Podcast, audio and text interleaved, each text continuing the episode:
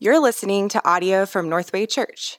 For more information about Northway and additional resources, please visit northwaychurch.com. Well, good to see you this week, Northway family. Hope you're doing well. Glad you're with us. Especially want to welcome our A&M fans that are with us this weekend. A few whoops in here. Huh? I saw I saw the colors. I saw a little bit of extra worship going on here uh, this afternoon from some of our A&M crew. Our uh, beloved pastor, Matt Younger, one of our pastors here, was actually at the game last night. And uh, as far as I know, I think he's still on the field right now. Texted me this morning. I'm, i think he's just going to go ahead and stay there until Jesus returns at this point. So he's, he's seen it now. But uh, that's not why we're here. We're here to continue in our study in the book of Romans. So if you have your Bible, I'd, lo- I'd love you for you to turn with me there to Romans chapter 13.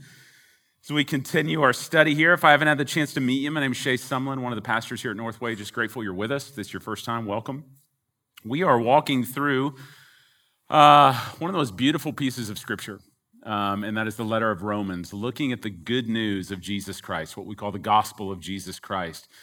And, uh, and what Paul has been doing, we've been spending the last couple of weeks in chapters 12 and 13, and we have been looking at uh, how the very mercy of God, how this good news, this gospel of Jesus Christ, transforms the life of a believer. And uh, the first 11 chapters of this book, all about what God has done to pour out his love towards us by sending his son Jesus to, to take our place um, on the cross, receiving the due penalty of our sin, which was death, that, that would be placed on him, and that through our faith in Jesus and his sufficient work for us on the cross, that he grants us by faith the gift of righteousness. His, his righteousness granted to us by his grace so that we can be forgiven, we can be cleansed of our sin, we can be adopted by God into the family of God as brothers and sisters in Christ, secured in his love for all eternity. And now, what Paul does in chapter 12 and following is then what are the effects of this? What,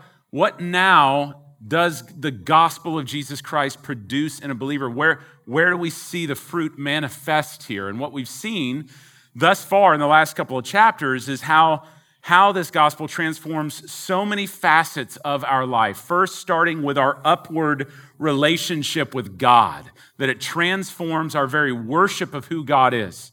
That we don't settle for lesser forms of worship. We worship God as the all exalting, worthy of our praise and affection God of the universe who has, who has fought through the greatest obstacle we could ever have, which was separation from Him and brought about reconciliation. And so we are no longer conformed to the pattern of this world, but by the renewing of our minds, the power of the Holy Spirit in conjunction with the Word of God, uh, we are looking more like Jesus more and more each day as we worship and give our lives as an offering to God. But not only there, it also moves from our upward relationship with God, but the gospel also affects us outward as well. How we begin relating with the people around us, namely, and starting with the church. How it is that we love one another uh, in light of this, this gospel that has saved us, and how we consider one another as not uh, less than us or we're better than somebody else, but we're all on the same footing because the grace of Jesus Christ that's been given to us. All the differences now been brought together and made one in the, in the beauty of the body of Jesus Christ. And so where our relationship changes, we take the gifts that God has given us through the Holy Spirit, we, we leverage them to serve one another in love for the building up the body of Christ. But God's love and transformation in us doesn't just stop there in this room, it spills over outward into the world around us, upon um, even the very world that is hostile towards us uh, even the very enemies of ours that would persecute us, the love of God transforms us to be able to go out and love even our own enemies. Because after all, that's who we were prior to God saving us. We were enemies of God, and yet He stepped into the mire and the brokenness of our life. And He did not count our trespasses against us, but He loved us through Jesus Christ and changed our lives, brought us near. And so, how can we who have been saved by that blood not go out and extend that love even to our enemies? And we even see that it didn't even stop there. Last week, we talked about even the, the relationship that's changed between us and even the civil authorities that are around us. Um, even local government, just the idea that Rome believed that probably the worst of the worst thing that could happen to society was granting these Christians free salvation And that would lead to licentiousness, that they would take this gift of grace and go abuse it and become the worst citizens in all of Rome. And Paul writes and says, I beg to differ. You don't understand the gospel. This gospel that we've received vertically, it transforms us horizontally. That even we recognize that God has put government in place for a reason. We will serve it as unto the Lord. And so we see that the power of the gospel, the mercy of God that He's given us, transforms every aspect of our life. And what we're going to see at the end of Romans 13 this week is Paul summarizing all this that we've covered thus far to talk about how it is this gospel transforms our love for our neighbor. And then specifically, how it transforms us to live differently, to live distinctly in the midst of a darkened world as we await the return of Christ. And so we're going to start here, verse 8 of chapter 13, looking at the importance of how the gospel shapes our love of neighbor. Just scan verses 8 through 10, the first part of this section. You see verse 8, the one who loves another. Verse 9, love your neighbor. Verse 10, do no wrong to your neighbor. It's all about the love that the Christian is to have towards our neighbor. Jesus said in John chapter 13, of all the characteristics that you could identify a Christian with, there's one characteristic more than any other that will let the whole world know that you and I are followers of Him, and that is our love for one another. Our love for others is what will make this Christian life distinct from anything else to let people know who we serve. Jesus defined, by the way, who our neighbor is that we're to go love. Back in Luke chapter 10, the parable of the Good Samaritan, Jesus essentially tells us in that parable that our neighbor is anyone whom the Lord puts in our path that has a need that we can meet in the name of Jesus Christ. It's anybody. So on any given day, God has an assignment for us of somebody in our path that He has put who is in need to be loved the way that God has loved us through Jesus Christ. And so, all these together, the challenge that we find though is that the vast majority of us, as the family of God, we struggle to know how to do this well. It's hard to go love somebody that you don't like. It's hard to love somebody that doesn't like you. And it's hard. And, the, and the, throughout church history, we've seen the church struggle, no doubt, in this area of how to love our neighbor well in the way that Christ has loved us. And it's interesting, even when you look in your New Testament at the, at the various uh, groups of leaders that are listed in the scriptures, um, such as the, the Pharisees, the Zealots, the Herodians, these groups that we have in our New Testament, almost all of these groups, if you pay attention, are actually grouped according to how they viewed the family of God was to engage with their neighbor. It's how they interpreted it. To the Pharisee, think about the word Pharisee. The word Pharisee means separated one. That tells you a lot right there. They felt they needed to be separate from everybody else.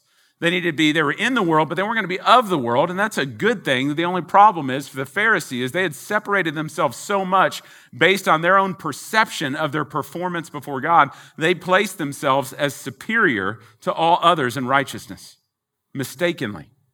But that's how they viewed their relationship to everybody else was separated. And there's one group, doesn't get a lot of press in the New Testament, but was around at that time that actually goes a step further than the Pharisees. It was the Essenes. The Essenes were a group of people located in southern Israel down by the Dead Sea. And they didn't just separate from the rest of their neighbors, they isolated from the rest of their neighbors. They withdrew all the way down to the desert so they could be totally removed from culture. And all they did every single day was translate the scriptures, of which we found the Dead Sea Scrolls. It's one of the works of the Essene community. Um, they had a purpose, but they certainly viewed themselves as totally isolated from the rest of their neighbors.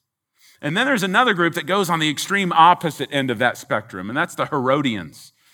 Uh, the Herodians were those who were loyal to Herod, King Herod, the Herod dynasty that was appointed leadership over Israel by Rome itself, by Caesar himself. And the Herod dynasty was loyal to Rome. So if you were a Herodian, you were one who was loyal to Rome above and beyond even your own faith. Yes, you could claim Judaism. Yes, you can claim faith in God and say that you are a part of the family of God, but ultimately your loyalty lie with Rome. And your job was to join Rome more than you were to join God. And you have the Herodians. And then you have the Sadducees, which was an interesting group as well, because they too kind of like the Herodians, they wanted to be successful in the eyes of the culture. They wanted to be relevant in the eyes of their neighbors. And so, what they chose to do in order to be most relevant is they started dropping doctrines of the faith that the culture didn't like. So, if the Greeks didn't like the idea of the Holy Spirit, then let's just get rid of the Holy Spirit. If the Greeks don't like the idea of a resurrected body, then let's just get rid of the doctrine of resurrection. If the, if the Greeks don't like the idea of angelic beings, let's just denounce them and let's make them to be something else. And so the Sadducees would literally compromise on their own doctrine in order to, quote unquote, love their neighbor. And then you have a whole radical different group, the Zealots. Their MO was crazy. Their MO was just kill them all. That's their MO. The Zealots were like the forerunners of social media people. They just loved just to onslaught the culture and let's just take it all down. And so you have all these groups that are trying to define what it means to actually love your neighbor. And yet, Paul, what he's been showing us all throughout this letter of Romans, is something completely different. What the scriptures point to us in Jesus Christ as altogether different in how he loved us. Jesus, rather than withdrawing from us, rather than separating from us, rather than compromising with us, and rather than seeking to condemn us, Jesus demonstrated his love by drawing near to us without changing an iota of the truth of who he was. And Jesus entered into a broken world. He came and he made his dwelling among us. He lived a perfectly righteous life amongst a world of sinful men and women. And he ultimately laid down his life on a cross for us to demonstrate his love for us. As Romans 5 says, while we were still enemies, he laid down his life for us and that he conquered the grave for us so that we wouldn't just stay stuck in our sin, but would absolutely transform our lives by the power of the Holy Spirit and the resurrection of Christ from the inside out. This is how he loved us.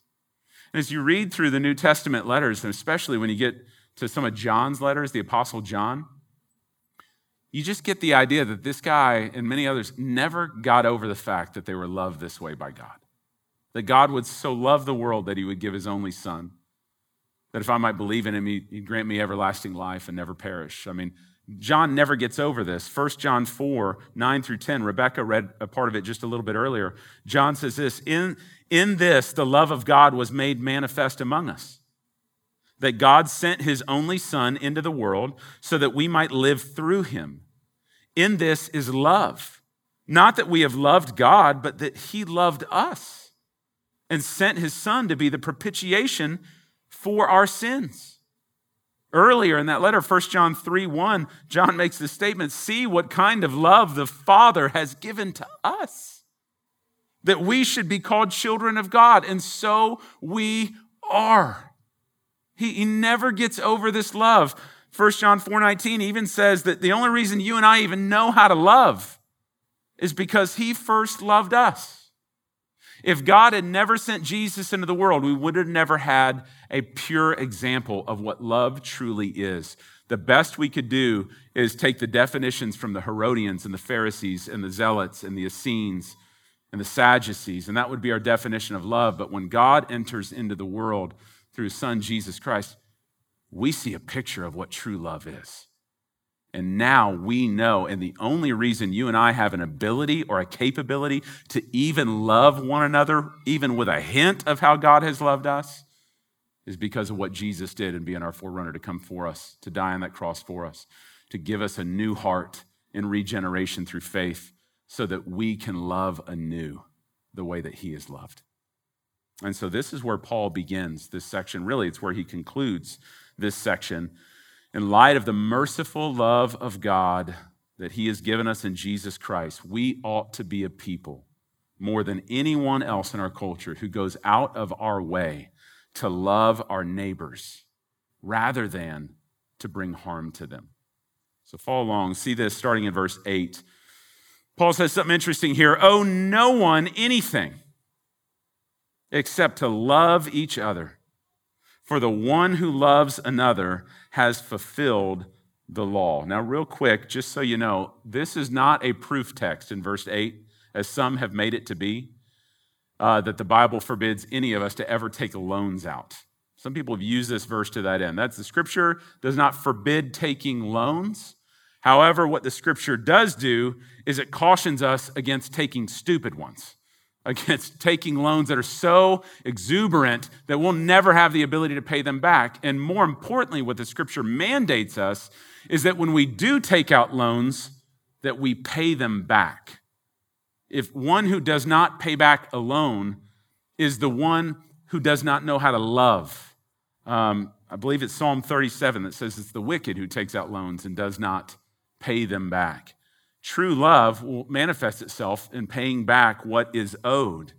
But what's interesting is this statement here in verse 8, it's not in a vacuum. It's connected to what uh, we ended with last week in verses 6 and 7 of chapter 13, where Paul says that we're to pay taxes for any of us that owe taxes to Caesar. Anybody that owes taxes to the government, pay your taxes. That is a type of debt that we should pay.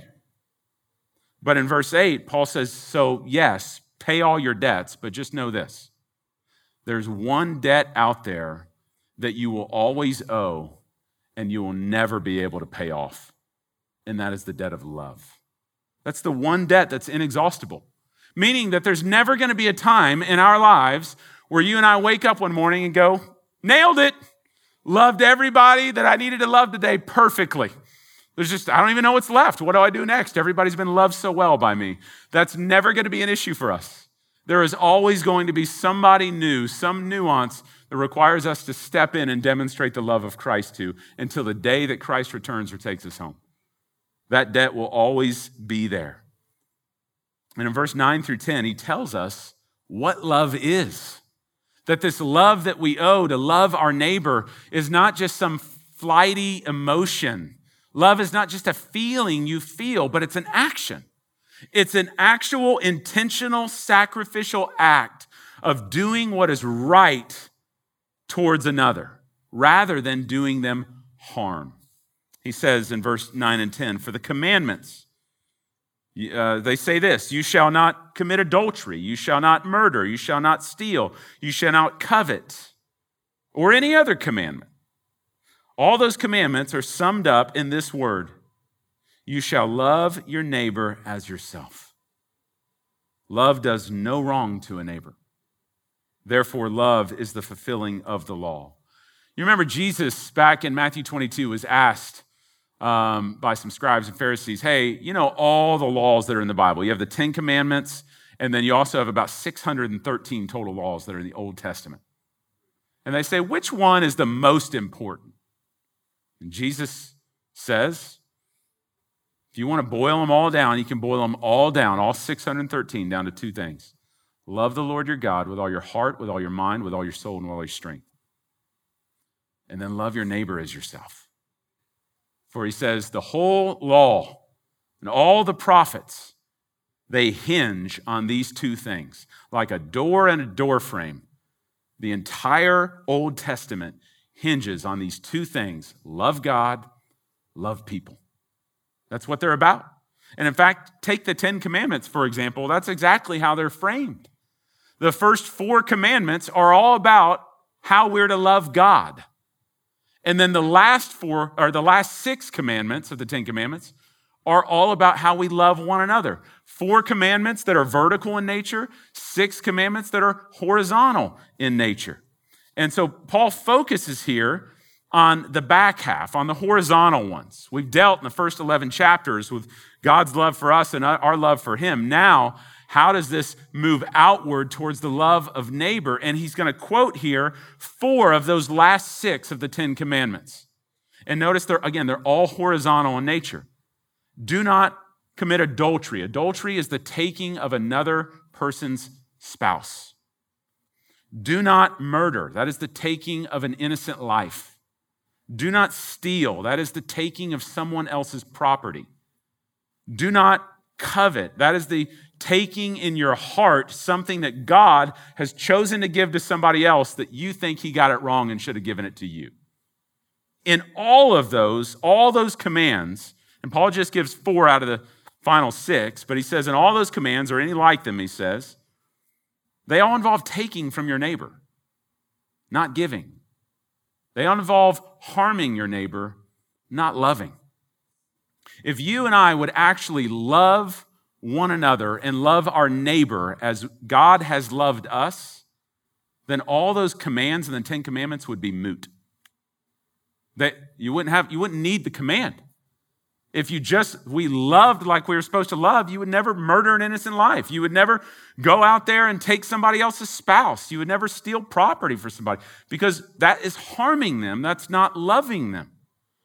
And so Paul says they can all be summed up, and he quotes Leviticus 19:18 by loving your neighbor as yourself. You put in a lot of energy. We do. We put in a lot of energy to love our own bodies, to take care, to feed ourselves. If we put that same amount of energy into loving others who are in need, we will fulfill the law. All of that. The, the, and James 2 calls it the royal, royal law of love. That, that love is not replacing God's law, it is fulfilling it. And Jesus, again, in John 13 says, This is what should mark us more than any other characteristic as a follower of Christ. And what's interesting is when you study church history, I love walking through church history.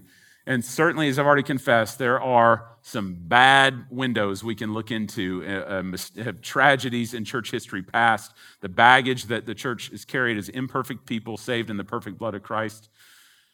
But sometimes it's beautiful to look back and to see what God has done through his people to transform cultures through the love of Christ manifest through the church. In the first century, when you begin reading about the early church, the first century Christians, man, they loved the poor, they loved the marginalized, and that was so countercultural to everything that was going on in the Greco Roman days. Uh, where people were just cast aside, and the Christians stepped into the gap and loved those whom the rest of the culture would not love.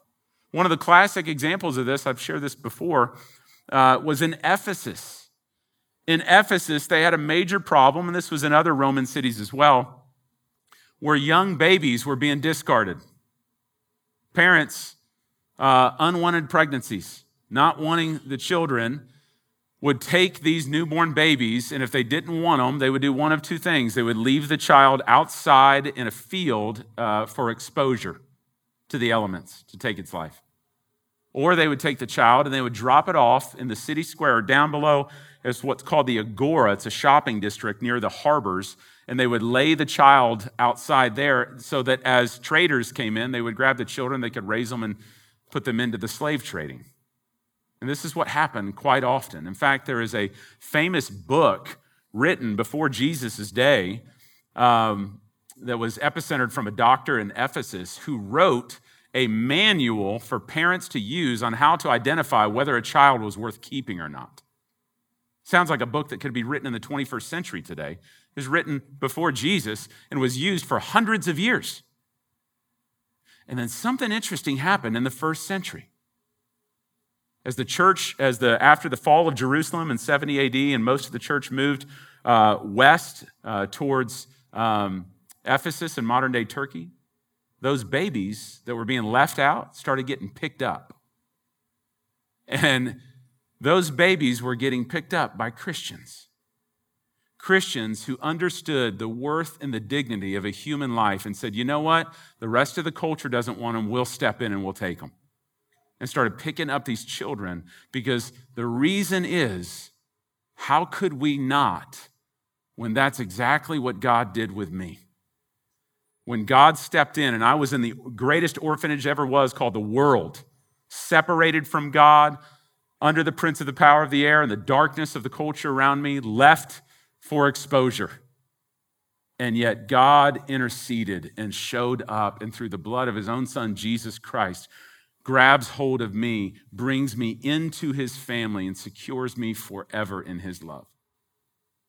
So, how can we who have not who have received this vertical mercy, how can we not go give it away like that? It's no wonder why in the book of Ephesians, the letter of Ephesians, the New Testament, Paul begins in chapter 1 by talking about their adoption there in Ephesus. And so, beautiful picture. And y'all, not just in the first century, I mean, we're still seeing it today. I've been so blessed here recently watching how Northway has moved in our day. You know, just about a month and a half ago, we were horrified by many of the images that we saw of the Afghans in Kabul clinging to the sides of those airplanes on the tarmac as they were headed out, knowing that many of those refugees trying to flee the persecution of their own country were going to make their way to the United States. Many are going to make their way to Texas.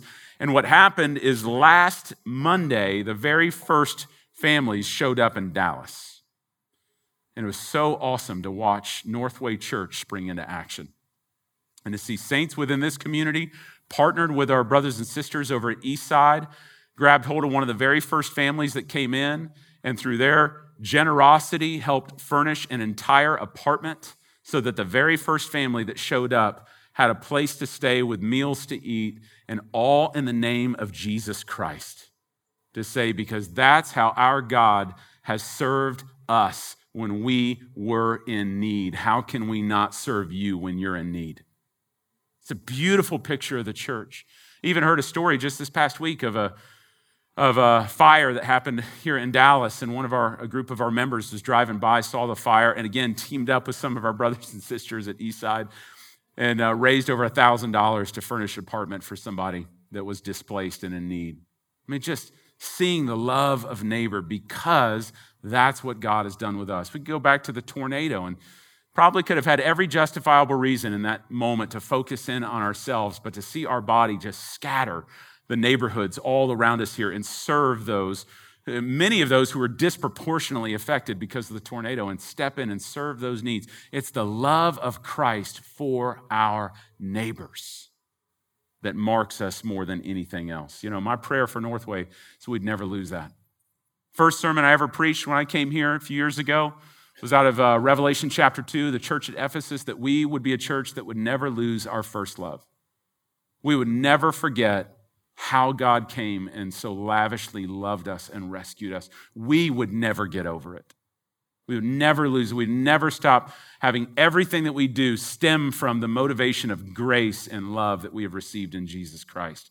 That that be what drives us more than anything else. But my second prayer is that we would take that love and we would go push it out, starting in these walls with one another and then outward to our neighbors here in the city of Dallas and all the way to the ends of the earth. That the, the greatest thing that Northway Church would ever be known for is our love for God and our love for one another. They may reject our theology, but they cannot deny the truth of its existence when we love that way. And so, Paul speaks to this. Some, some of us, though, are maybe going, man, I don't even know where to start. Uh, if you're like me, you wake up some days and all you see on the news and all you hear from other friends and families, all the just pain and hurt and the needs are everywhere. And it's so overwhelming that you kind of get paralysis of analysis where there's so much need that you end up serving none of it. And I think one of a few things that we can do to, to help step into some intentionality in this area is number one, how about we just start with the one need that is right in front of us? You don't have to solve, every Northway doesn't have to solve every single need that CNN and, and, uh, and the news puts on in front of us, or social media throws up in front of us, or even that others in the city. We can just start with the one need that God has sovereignly placed within our path, both individually and even corporately as a church. And we can step in and address that one need. And I think part of this, I've said this a few weeks ago, we've got to slow down if we're really going to love the way that Jesus loved. There has to be a counter, a counter catechesis to the, to the story and the narrative of Dallas, Texas, which is so fast paced, so keeping up with the Joneses, that all of us are just doing one thing after another, after another, after another. And not only do we have not enough time to discern what needs might actually be out there, we don't have the space to actually step in and do anything with them. So there's got to be a slow down pace. Zach Lind was so good to point out a quote by John Mark Comer that simply said, Hurry is not compatible with love. We've got to leverage the kind of rhythms that are conducive to loving the way that Christ has called us to love. And that's me just preaching to myself. You can jump in if you want to with me on that one. But we need, to, we need to take the gifts and the passions that we've been given. We need to go leverage those for the good of others. Um, if you want some low hanging fruit opportunity to get equipped in this area, uh, I would invite you on Saturday, October 23rd, just here in a couple of weeks. Join us here at Northway for a missions equipping opportunity on how to love our city well. We're going to have uh, folks like Adam Griffin, pastor at Eastside. We're going to have um, we're going to have Josh Geiger, who's over at Costa del Lago. Um, a couple of our partners at the Source are involved for life, um, who are going to just put before us some of the, the most critical needs that are in our particular area in Dallas that are just low hanging fruits opportunity for us to have an opportunity to step in and love our neighbors well. So if you're looking for a space and an opportunity to get some clarity on that, man, just come show up on, on, the, on the 23rd of October, and we would love to walk you in through that. But most importantly, y'all, we just got to always make sure we never get out from underneath the fountain of God's love for us. The best motivation for how to love a neighbor well is to get downwind of ourselves and remind ourselves of how well God has loved us well. When you receive God's love and grace vertically, you will be filled and fueled to go love horizontally. But you cannot love people without first understanding and receiving the love from God that He's given us. Well, Paul pivots here. In verse 11, he switches gears a little bit, and he's going to move from how it is we love our neighbor to how it is uh, we understand the urgency that is in front of us to, to live righteously on mission in light of Christ's impending return. And uh, in verses 11, 14, Paul's going to he's going to bring some sobriety and some urgency to this kind of distinct loving and living through an illustration that would have been really commonly known in any city underneath the Roman Empire. And Paul's going to use some language in verse 11 through 14. Just want to give you some background so you can, and we're going to read through it and you'll see it uh, that has everything to do with what you would have witnessed in the life of an average Roman soldier that was around you in whatever city you were in under the Roman Empire. See, the average Roman soldier um, was fairly young when they were drafted or enlisted into the Roman army. And uh, they're always going out to battle. The Roman Empire was so vast, and they're constantly waging war against surrounding nations in order to protect both the Roman emperor and, and the uh, Roman Empire and its citizens therein. The sovereignty and the, the Pax Romana, the peace of Rome that was guarded in that day. And so the Roman soldiers were key to this. And it was every Roman soldier's responsibility that they were going to lay down their life if they had to uh, for the sake of the emperor and the empire. And so, to that end, every Roman soldier had to be properly trained they had to be properly armed, and they always had to be on alert, always on the ready for when they're called into battle. Now, oftentimes, and what many historians have shown, is that whenever a Roman soldier or a unit of Roman soldiers knew that they were going to go to battle the next day, they always knew that the chances of them losing their life would be great. So, the night before battle, what many in the Roman armies would do, many soldiers, is they would throw parties all night long under the cover of darkness. And what they would do is they would engage in drinking contests with other Roman soldiers to see who could outdrink the other until they just passed out intoxicated. They engaged in sexual immorality um, all throughout that town and that little village that they were uh, posted up in. And this would go on all night long. And, uh, but every Roman soldier knew at some point dawn was going to come. And when dawn broke through, just before dawn, there would be a bugle that would sound, and that was key for the, for the Roman soldier to wake up. And the Roman soldier would wake up probably only after a couple hours of sleep, after partying all night long. And that Roman soldier would have to quickly take off their party clothes that they fell asleep in and passed out in from the night before. And quickly they would have to put on their armor for it was time to go to battle. That imagery was all over Rome. Any recipient of this letter to the church at Rome would have seen this behavior out in the open wherever they were within Rome. And so, drawing from that imagery, Paul's going to apply that sobriety and that urgency to the church.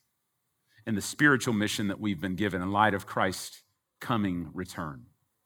So I'm going to read this entire few verses here, 11 through 14, and just feel the imagery against this. Paul says, Besides this, you know the time, that the hour has come for you to wake from sleep. For salvation is nearer to us than when we first believed. The night is far gone, the day is at hand. So let us cast off the works of darkness and let's put on the armor of light. Let us, let us walk properly as in the daytime, not in orgies and drunkenness and sexual immorality and sensuality, not in quarreling or jealousy, but let us put on the Lord Jesus Christ and make no provision for the flesh to gratify its desires. Paul says to the Christian, You know the time. You know the time. And here's why this is important there's two major Greek words for time that are used in the New Testament. One of those is chronos, which we get the term chronology from, and it's more of a sequence of time 1 p.m., 2 p.m., 3 p.m., uh, Monday, Tuesday, Wednesday. It's just straight linear chronology, sequence of time. That's not the word that's used here. Paul says, you know the kairos. Kairos was about a arc of time. It's about like a season or a time period. And this is Paul going, listen, the rest of the world lives according to a different clock. The rest of the world, apart from Christ, all they can think about is 1 p.m., 2 p.m., 3 p.m. All they can think about is what's right in front of them, how to live for this moment, feed their flesh, fulfill their cravings the best they can. That's all they think about. But you, O oh Christian, who have been plucked from that world and redeemed by Jesus Christ, oh, you know the time. You know the arc, the greater story of the days in which we live. You understand the grand narrative of God, of who He is and what He is up to in this world. You understand that there is a purpose for you, a mission for you between the cross and the crown, between the cross when Jesus came to humbly lay His life down on the cross to save and redeem us, and that future day when Jesus will return not just humbly to seek and to save, but triumphantly and victoriously to judge. And so you find yourself, we find ourselves right in that middle between the cross and the crown. In this day, right awaiting Christ's return. And by the way, the dawn of Christ's return is actually nearer today than when we first believed. Is that not true? Every day that you wake up, we're a day closer to Jesus' return. And this is 2,000 years after this is written, so this generation certainly is way closer to Christ's return than ever before. And so you know the time. You know the time. And so Paul is saying, in this time period, we are to throw off these deeds of darkness. We're to wake up, he's going to say here in just a moment. When Paul talks about darkness here, uh, Paul is using the idea of darkness in reference to two primary things that happen in darkness. Uh, there's two main things that people do under the co- cover of night one is they sleep, and two is they sin. And this is common even in our day as well. Paul says the world around us is right now steeped in a spiritual darkness. They are spiritually asleep. They are desensitized to who God is. They uh, have no idea of their need for salvation. They have no idea of the judgment that is about to come upon them. And they have no idea of the rescue that has been made available to them through Jesus Christ. They are asleep. And when people are asleep in that kind of darkness, typically what's happened is they are given over or enslaved to their own sin, meaning they're not thinking about how to serve any kingdom more glorious than their own. All they're thinking about is how to fulfill their own cravings of their own flesh. And that's what happens under the cover of darkness. Why is it that most crime tends to happen at night rather than the day? Why is there more theft, car break ins, house break ins, homicides? Why do most of those happen under the cover of darkness in our culture rather than daytime? It's because people feel like there's no accountability. They can get away with what is unseen by the rest of the world. And spiritually speaking, Paul sees the same thing. Apart from Jesus Christ, when you're lulled into spiritual sleep, you, you think there's no consequences to any of our sins that there's no God who sees what's going on. And so we just engage in the lusts of our flesh. And Paul lists many of these lusts. This is an exhaustive list, but the idea of orgies, and long, by the way, long before orgies were, uh, had sexual connotations to them, orgies were just riotous parties that were thrown in the streets. Another word that's translated here is carousing. Just people would go out with torches on parades in the middle of the night and just cause trouble. And part of what is going on there, he defines as drunkenness, which is intoxication, completely inebriated, out of control. There's nothing leading you other than the liquor that's in you. Sensual, uh, sexual immorality, the fornication that exists in those climates. Sensuality is the idea of total unbridled lust for anything. Just whatever your senses want, you just go for it to please with no shame whatsoever.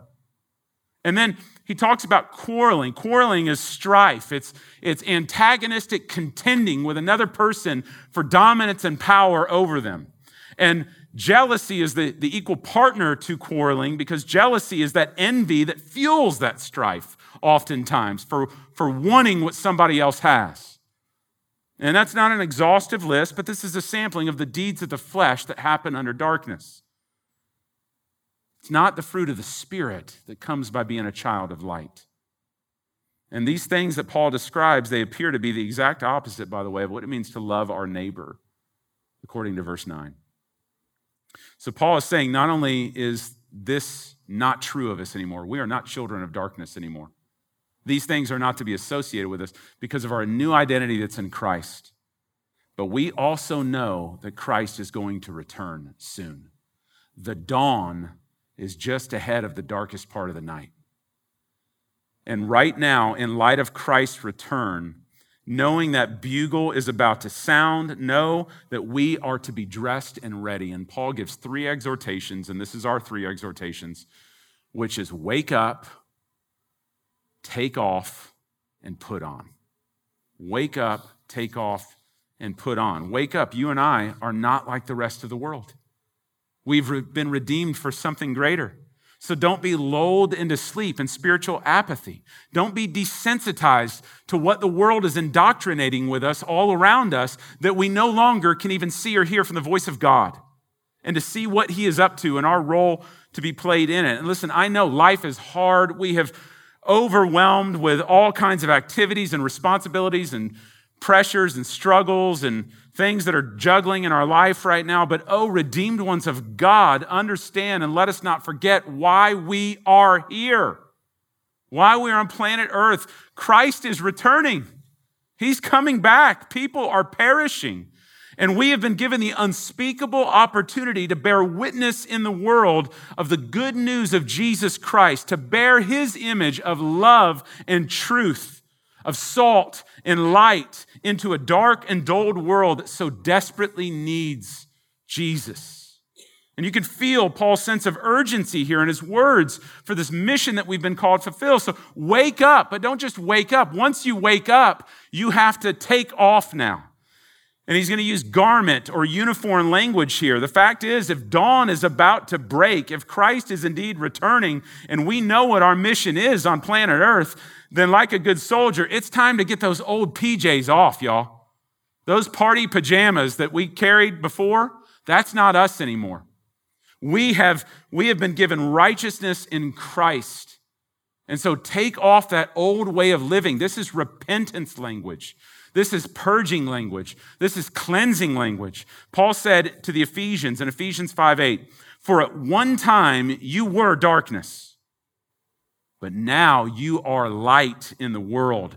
So walk as children of light. Paul would also say in Ephesians, walk in a manner worthy of the calling to which you've been called. So Paul's saying, throw off those dirty garments. Don't wear that jersey anymore. That ain't your team anymore, y'all. Those old clothes, that's another team. You've been traded. You're on a new team now. And so, therefore, put on the new jerseys. Put on what he says here is the light of Christ and his righteousness. And here's the beauty of Christ's righteousness it, it, happens in two ways, as we've seen in Romans. One is there is such thing as positional righteousness. The moment you put your trust in Jesus, you have been clothed by grace in the righteousness of Christ. God does not look upon you and see your sin and your filth. He sees the righteousness of his son Jesus, which is sufficient for you. You are in him now. And so you are cleansed, you are forgiven, you are righteous in Christ positionally. But we still see there are commands for it, meaning there's a practical side to righteousness too. We talked about this earlier in Romans chapter 6 when we talked about prior to Jesus, we were in citizens of sin country and King Sin ruled and reigned over us, and we had to obey all of his beck and commands. We were slaves to sin until Jesus comes in, substitutes for us, and adopts us and changes our residency, brings us from sin country into Graceland. Except it ain't King Elvis running this place, it's King Jesus running this place and his grace for us. And we've been transformed. We have a new address, we have new uniforms. We are a new team over here with a new coach in this thing. But you know the reality is that sin country still exists and every now and then calls us up on the phone and entices us to come back over. Oh, your residence doesn't change. You're, you're permanently a citizen and resident over here. But we're tempted to go back and visit.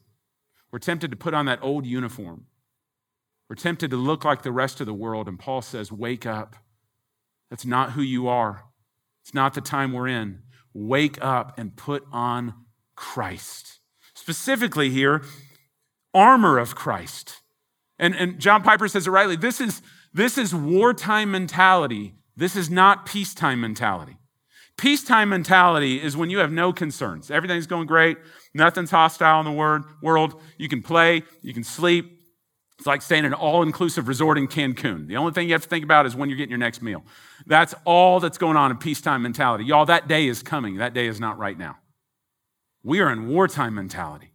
There is a battle going on. And so, even as Paul said to the Ephesians in Ephesians 6, put on the belt of truth, put on the breastplate of righteousness, put on your gospel shoes of peace, put on your shield of faith, put on your helmet of salvation, put on the sword of the Spirit, which is the word of God, and let's go to war because the dawn is right in here. It's almost here, y'all. So, let's go fulfill our mission. In other words, adorn yourself with Jesus because that's who you are in Him. There's uh, an illustration I'll close here um, with. I've shared it before here, I'm sure, but it is most appropriate in this text right here. And that is uh, from the Band of Brothers. Y'all seen anybody seen the Band of Brothers? Anybody? Y'all cannot grow in righteousness if you do not go see the Band of Brothers right now, right? That's your assignment. Uh, there's several episodes in it, and you're following this one unit um, this one company in World War II around from battle to battle to battle. And you're seeing them on mission. You're seeing these guys and their brotherhood, and they're banding together for the sake of this mission, and, and they're just, they're persevering. But something happens, and this is Steven Spielberg, Tom Hanks, they put this together. In episode nine, it's called Why We Fight. And something crazy happens in this episode, different than the previous eight. These guys go into a city, and there's no enemy there for the first time. There's nobody to drive back. They've already left. And so these guys are like, wow, we've never experienced this. We don't have to actually have a fight right now. And you see peacetime mentality take over them. They shed their clothes, they, they shed their armor, they shed their, their weapons. And all of a sudden, you see these guys start stooping to levels that you've never seen them do before. They go into a bar, they break into a bar, they start stealing all the liquor, they start getting hammered, just passed out drunk. Couple guys try to commit a sexual assault against a woman in a barn, and you're, you're, you're meant to watch this and be shocked, going, What are you doing? And, and, and Spielberg is so brilliant in this because the very one of the last scenes in it um, none of y'all seen it anyways, like 20 years after it's made. I'm not, I'm not spoiling anything here, all right? Um, but one of the last scenes is they have a scouting trip that leaves that city, leaves all that carousing that's going on there, and they head up and they go up over this hill and they see something that they have never seen before. It is a barbed wire fence with emaciated bodies on the other side of it looking at them, pleading for rescue. It's a concentration camp. These guys had never seen it before. They've been fighting this whole war and had never seen one of these. And it's in that moment that they realize why they fight. They realize why they have been battling this war. It's for this. And those same guys who moments earlier were in total drunken stupor, they sober up, they go back down, they put their battle clothes back on, grab their weapons, and they get back to mission. And in many ways, I think Spielberg just set that up, not even knowing his Bible, not even knowing Romans 13. He set that whole thing up because it's a picture of what happens when we get off mission, y'all. When we forget what time we're in and we get desensitized to God and we start becoming sensitized to social media and culture and the world around us, and we start giving into the cravings of our flesh. And next thing you know, you can't tell us apart from anybody else in the world. But we were meant to live different. You and I are to wake up, we are to take off, and we are to put on. I'm going to read you from Ephesians chapter 5. Paul summarizes everything that we've been talking about even more explicitly in this one passage to the Ephesians when he says these words Therefore, do not become partakers with them. For at one time you were darkness, but now you are light in the world. So walk as children of the light. For the fruit of the light is found in all that is good and right and true, and try to discern what is pleasing to the Lord. Take no part in the unfruitful works of darkness, but instead expose them. For it is shameful to even speak of the things that they do in secret. But when anything is exposed by the light, it becomes visible. For anything that becomes visible is light. Therefore, it says, Awake, O sleeper, and arise from the dead, and Christ will shine on you. Look carefully then how you walk, not as unwise, but as wise. Don't live like you don't know, because you do know making the best use of your time, because the days are evil. Therefore, do not be foolish, but understand what the will of the Lord is. Paul's exhortation is that we would wake up, we would take off and put on. We would make no provision for the flesh. Don't spend our days seeing how close we can get to sin by avoiding it. Flee from immorality and stay on mission and take the love of Christ that has been given to us and let's go give it to our neighbors who so desperately need the love of Jesus Christ and bring them into saving relationship of Jesus Christ just like you and I were. Amen. That's why we're here. Let's pray. Father, thank you for the reminder in this text of the perfect love in Jesus Christ that we have been given. Oh God, how much you have given us in Jesus. Help us to never get over it. Just like John, see what love the Father has lavished upon us that we may become children of God. Well, God, help us to never get over that and to take that love and go give it away. Starting in this room, bleeding over to our neighbors around us, wherever there may be need, and help us to live distinctly, always battle ready for knowing that the dawn is closer to us than when we first believed. And we pray this for your glory and our good. In Jesus' name, amen. Thank you for listening to this message from Northway Church. A podcast should never replace gathering with God's people to worship Jesus. So we want to encourage you to be a part of a local church family. We meet every Sunday at 9 a.m., 11:15, and 4 p.m. and would love for you to join us as we encounter the truth, beauty, and goodness of Jesus.